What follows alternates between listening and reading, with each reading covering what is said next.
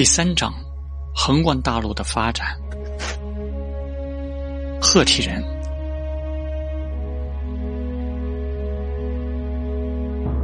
我的兄弟竟给我送来一个雕塑家，一旦他完成了塑像，我便立刻将他送回你那里，他又可以待在你身边。我上次不是也将雕塑家送回去了？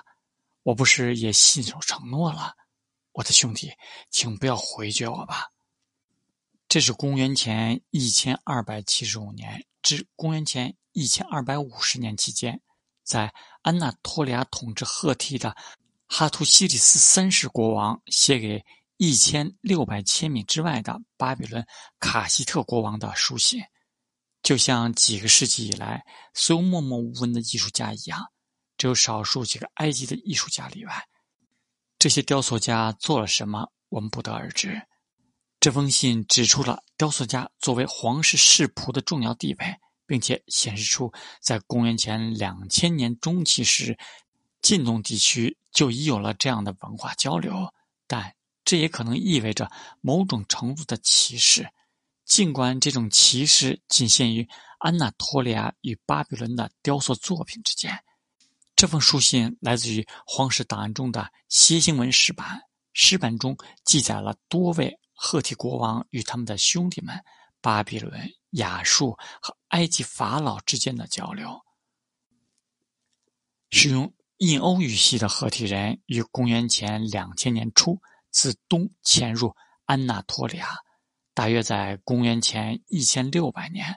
赫梯国王前进至幼发拉底河，攻陷巴比伦，但随后又撤回至多岩石的安纳托利亚高原。在公元前十五世纪中叶，赫梯已成为近东的主要势力，并统治了大半的叙利亚。在公元前一千二百八十六年至公元前一千二百八十五年间的卡德什战役后，赫梯与埃及签下条约，以贯穿叙利亚的一条线为界，划定两国的势力范围。某些外来的接触反映在赫梯人的文化上，虽然他们有自己的象形文字，但采用的却是美索不达米亚的楔形文字，并且在官方的联络方面使用阿卡德文作为外交语言，就像中世纪的欧洲采用拉丁文一样。在视觉艺术上，来自埃及的影响显现于一些主题中，如狮身人面和有翼的太阳光环等。另外，有来自于巴比伦和邻近的叙利亚的影响。赫梯艺术具有非常独特的特质，但这些小东西就无从得知其起源是赫梯本身还是来自叙利亚。赫梯的首都哈图沙靠近现今土耳其的波卡兹科伊，于公元前一千六百年建立在一处被烧成焦土的亚述部族遗址上，该部族于公元前一千七百年遭到毁灭的。打从一开始，它似乎就有一处轴状的地形和由铺道分割的规则巨型房舍。目前已经找到了五个庙宇的地基，每处都有一个内部的中庭，四周围绕着许多小房间，房间的外墙上开着窗户，其外观与美索不达米亚和埃及封闭面向内部的庙宇相比较，显得非常的不同。在波卡兹科伊或其他地区找到的遗迹中，以公元前一千四百年所建的大墙最受瞩目，它以填充小圆石的灰泥建造，上面以太阳晒干的砖盖成炮台或有栏杆的走道。这种房型的建筑就某方面而言与迈锡尼和提林斯的建筑相类似。在波卡茨科伊也有相当规模的内墙，包围着建立在巨首城市的岩石上的城堡，重点在于防卫以及自城市中心通往突击港的地下长通道，从突击港上可以向围攻的军队加以袭击。然而，这些防御工事也具有象征性。这些防御工程的主要入口处有不同寻常的抛物线形或椭圆形的单块石桌，它们被雕刻成仿佛真的要跳跃出来一样的巨大狮身人面或狮子，并以一种奇特的方式与周围的浮雕或塑像结合。与古埃及和美索不达米亚的守护神比起来，赫梯墙门上的雕塑与建筑物之间的结合更为紧密。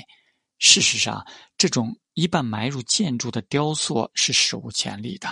后来盛行于亚述地区的将雕塑化为建筑一部分的观念，可能也是源自于赫梯。托卡茨科伊皇门外围的侧柱上，高浮雕的起伏非常明显。具有强健的气候之神泰苏可以说是半座人物雕像，他的面部突出一半以上的高度。同样直立在墙角处的雕刻石板也是第一次出现在赫梯的建筑记录中，以后也被采用于亚述更精致的建筑中。在留存下来的皇室档案里，有关宗教的记事板上，赫梯人常提到他们的上千位的神，其中最重要的似乎是守护着这个地势高峻且狂风吹袭的国家的气候之神或风暴之神。他们最重要的神庙是在离波卡茨科伊不到 三点五千米的雅兹利卡雅，在那里突出地面的天然岩石形成了一个绝佳的开放式圣殿。这里有一些建筑物，现在只剩残迹，但和四周的岩石比起来便显得矮小。然而，自然景致的雄伟并未减损岩壁上雕刻的力量，即使它们略显渺小且局限于条框之内，其所蕴含的超自然力量依旧存在。在两个长方形的框中，可以见到在游行队伍中的国王与皇后。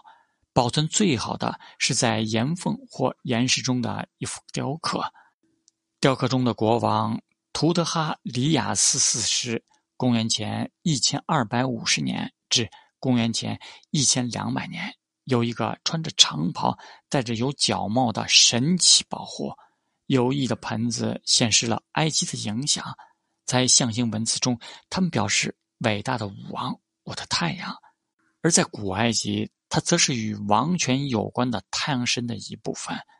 浮雕上的国王和神都是埃及式站姿，这种姿势在近东很常见。在雅兹利卡雅游行队伍中，侧面的女神们是少数的例外，但整体而言，它们和古埃及的浮雕还是非常不同。它没有埃及那种优雅的直线型，其健硕结实的形式更像是雕塑。这个神佑的形象也有着不同的精神性。在神将手臂绕过国王的颈，并与国王同时也是祭司举起的手掌相握的姿态中，可以看出宗教的庄严与温和两者兼备。这个雕刻是在山洞裂缝中找到的，这里也可能埋葬着国王的遗骸，不禁让今天旅行到这里的人想起赞美诗中的话：虽然我走过这死亡的阴霾生活，但我无惧于邪恶，因为您的艺术与我同在，您的权杖，您的仆众与我的安慰。